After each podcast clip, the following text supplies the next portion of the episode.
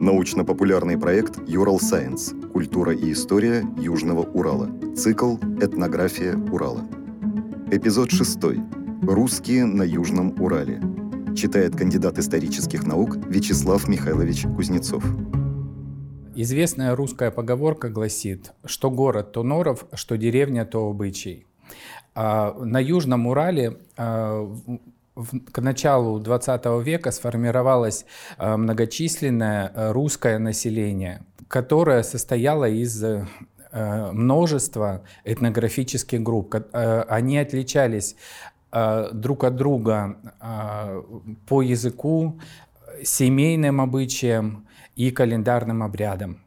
В рамках нашей лекции э, я предлагаю посмотреть, как э, сформировались эти э, группы в составе русского сельского населения Южного Урала и как они взаимодействовали между собой и с местными народами. Нужно сказать, что русские стали заселять территорию Южного Зауралья э, с конца 16-го, начала 17 века. Это была эпоха Ивана Грозного и э, смутного времени. Большие э, степные и лесные просторы Южного Урала в то время были э, мало заселены. В основном э, местное население было представлено финно-угорскими и тюркскими племенами. После знаменитого похода Ермака и э, сибирского взятия здесь за Уралом стали появляться первые поселения, основанные русскими. Э, традиционно считается или бытует такое представление, что а, на территории Южного Урала появлялись а, русские жители издалека, из э, центральной части России, из Поволжья или э, русского севера. А, но нужно сказать, что э, вот такие масштабные перемещения большого числа людей, конечно, в то время, в 17 веке, э, например, не э, могли быть массовыми. По более позднему времени нам известно, например, перепись, которая характеризует состав э, первого населения Челябинской крепости, которая впоследствии стала э, столицей Южного Урала, Челябинской области. И э, нужно сказать, что большинство первых жителей, первых челябинцев, они прибыли совсем недалеко, из соседних слобод и поселков, которые располагались на расстоянии 60 или 100-150 верст от э, вновь основанной Челябинской крепости. Таким образом, мы понимаем, что русские переселенцы, э, которые основали здесь, э, на Южном Урале, постоянные поселки, слободы или деревни, они переселялись сюда из близлежащих территорий. И таким образом на э, территории Южного Зауралья пересеклось несколько направлений э, освоения Зауралья и Сибири. А, как я уже сказал, здесь были представлены потоки из центральных губерний Европейской России, западно-русских, южно-русских земель и с русского севера. А, первоначально, а, наверное, большинство населения первых русских жителей Южного Зауралья это были жители север, русского севера. И нам известно, что э, в э, русском языке выделяется два основных наречия. Это окающее и акающее произношение. Вот э, среди первых русских жителей Южного Зауралия как раз преобладали переселенцы, которые окали. Такая картина, наверное, сохраняется до нашего времени, хотя можно сказать, что сформировавшееся сейчас произношение жителей жителей Южного Урала, оно очень близко к литературному. Почему? Потому что в связи с вот, соединением, смешением, с интеграцией различных потоков населения у нас ну, сформировалась некая и такая средняя форма произношения, если это касается языка. Если говорить о материальной и духовной культуре, у нас на самом деле здесь среди русского населения Южного Урала представлены вот элементы различной традиции, которая формировалась в центральной европейской части России. А, кроме этого, нужно подчеркнуть, что в составе населения Южного Урала э, выделялись э, прежде всего три большие сословные группы. Это горнозаводское население, которое представляет именно специфику нашего Уральского края, опорного края державы, что связано с промышленным освоением края уже а, в более поздний период 18 века. Это а, большое количество, конечно, крестьянского населения, населения, которое а, занималось прежде всего сельским хозяйством и земледелием, и без э, вот этого аграрного освоения Южного Урала, без крестьянской колонизации, конечно, не было бы а, возможно и промышленное развитие, промышленное освоение края. И а, третья группа населения, русского населения, которое сформировалось здесь, на Южном Урале, это уральское и оренбургское казачество. Естественно, казачество выполняло прежде всего функцию функции охраны границы. Таким образом, мы понимаем, что вот три а, большие группы э, русского сельского населения, они а, взаимно дополняли друг друга, они э, друг друга, а, можно сказать, поддерживали и обеспечивали ну, э, разные функции, да, которые необходимы были для существования общества в то время.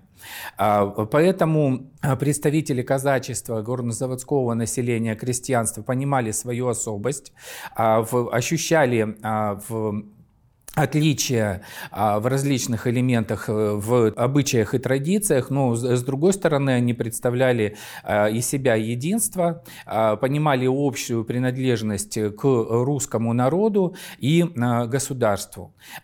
И э, все группы русского населения понимали, что они несут э, большие обязанности, играют важную роль в жизни тогдашнего общества. А, ну и охарактеризуем, наверное, несколько более подробно э, каждую из этих групп. А, как я уже сказал, еще в конце 16-го, начале 17 века, а, после походов Ермака за Урал проникают первые отряды вооруженных людей. Это были либо служилые отряды под руководством воевод, либо это было казачество. И само слово «казак», «вольный человек», да, предполагается, что происходит э, от э, тюркских языков. Здесь мы видим вот эту э, связь с местным тюркским населением, с одной стороны, с другой стороны, видим и характеристику особенностей этого населения, очень свободолюбивого, любящего простор, не принимающего какого-то диктата и ограничения своей собственной власти. С другой стороны, мы понимаем, что вот местное оренбургское казачество, оно э, появилось несколько таким искусственным путем э, э, при поддержке административных мер государства, поскольку необходимо было в очень короткое время провести границы, построить укрепления, обеспечить их защиту от различных волн кочевников, которые сменяли себя друг друга на южном направлении на южной границе, а, естественно, а, это казачество в свой состав включало различные группы и отставных солдат, и а, крестьян, которых иногда даже не а, добровольно, а насильственно зачисляли в а, казачье сословие, при этом давая, конечно, определенные льготы и преимущества. Э, ну и главная обязанность казачьего населения, конечно,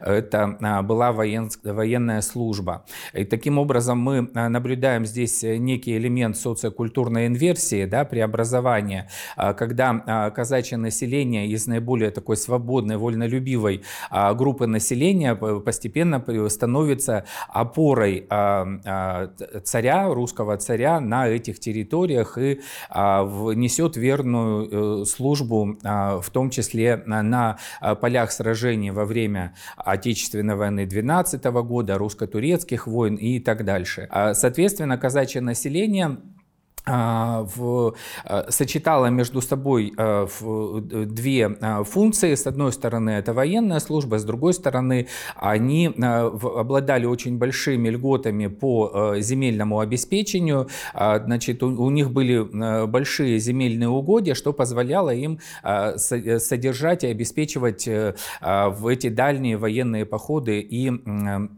в плане снаряжения, и необходимо было для военной службы, например, не меньше двух коней для каждого казака и так дальше. Это отражалось также и на семейном укладе, поскольку женщины, старики, дети очень часто оставались без а, крепкой мужской опоры, и, соответственно, многие обязанности а, ложились на э, женские плечи. И а, в казачке очень часто мы э, воспринимаем таким образом, что это очень свободные, такие гордые женщины, и это не случайно, это не только в силу характера, но и в силу определенных э, исторических причин, культурных традиций э, и, собственно, самих условий, в которых э, жило местное казачество.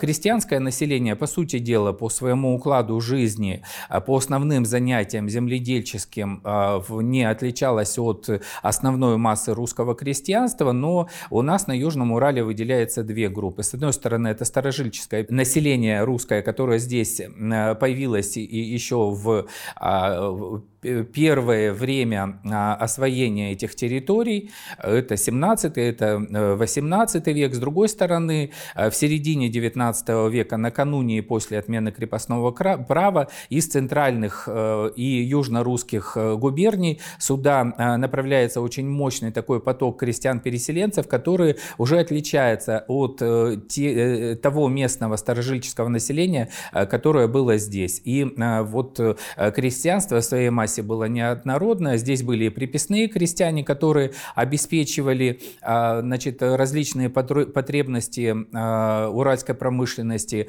Это э, были э, и крепостные крестьяне в небольшом количестве. Здесь у нас на Южном Урале, по сути дела, не было необходимости отменять крепостного права. А, оно не э, было здесь очень сильно распространено. И среди крестьян еще можно выделить отдельно большую группу старообрядцев, Зайцев – это а, а, приверженцы Раскольников, когда, как их в то время называли, а, противников церковной власти и ортодоксального православия.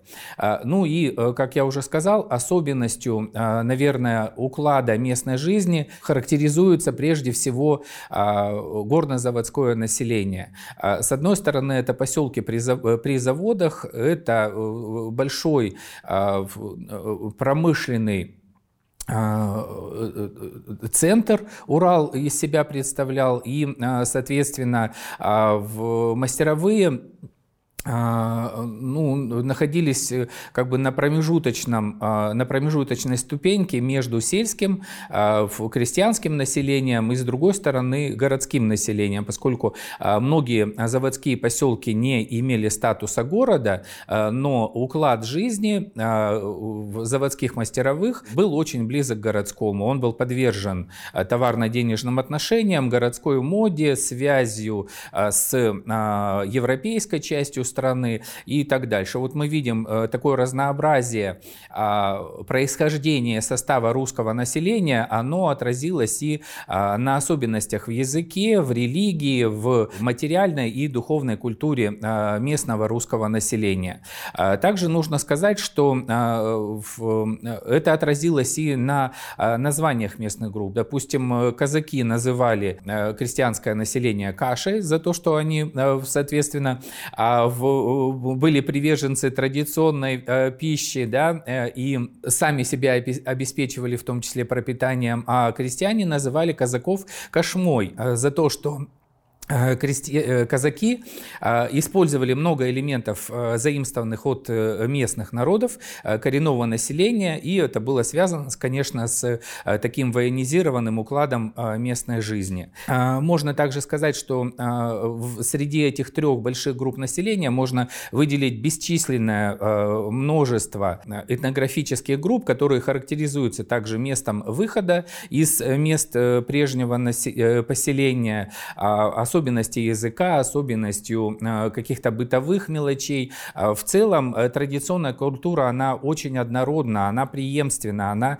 э, не так быстро меняется. И поэтому небольшие, даже незначительные отличия в ближайших поселках или деревнях, они бросали, что называется, на этом общем фоне в глаза. Поэтому очень часто даже русские жители, но только различных частей одного поселка, а, между собой а, значит, э, а, видели очень сильные отличия, и в том числе, допустим, иногда бытовали такие запреты на брачные связи, когда казаки не брали в жены крестьянских невест себе, ну и, соответственно, старообрядцы, допустим, крестьяне не разрешали своим сыновьям жениться на казачках или в э, горнозаводских девушках. Как пример здесь можно привести, допустим, э, э, такой очень известный у нас а, куст поселений а, на Южном Урале, это тютнеры, а, которые были переселены сюда в начале 19 века. Существует предание, что заводчик Демидов или их выиграл в карты, или обменял на собаку и так далее. Это связано с тем, что ну, эти первые жители таких поселков, они насильственно сюда пригонялись в качестве а, рабочей силы э, при основании новых заводов и э, составляли такое достаточно э, компактное население, которое не смешивалось с местными жителями. Ну и вот зачастую эти такие элементы изоляции, они сохранялись достаточно долго, на протяжении нескольких десятилетий. Подводя итоги же, можно сказать, несмотря на такие вот различия, многообразие в элементах э, традиционной материальной и духовной культуры а, русское население Южного Урала к началу 20 века было а, уже укорененным в этой, в этой территории. Э, по первой переписи населения 1897 года больше 90% а, жителей Оренбургской губернии составляли уроженцы местные, которые здесь родились и, э, вероятнее всего, были местными жителями уже во втором, в третьем поколении. Э, с другой стороны, э, вот эти первоначальные различия, они за счет э, постоянного переселения, общения, в том числе торговых связей, связей между заводскими поселками и так далее, они нивелировались. И в начале 20 века русское население Южного Урала представляло достаточно такую интересную, единую группу русских в азиатской России, России, или, как принято говорить, в э, Восточной России. Подкаст подготовили креативные индустрии Урала при поддержке Росмолодежи.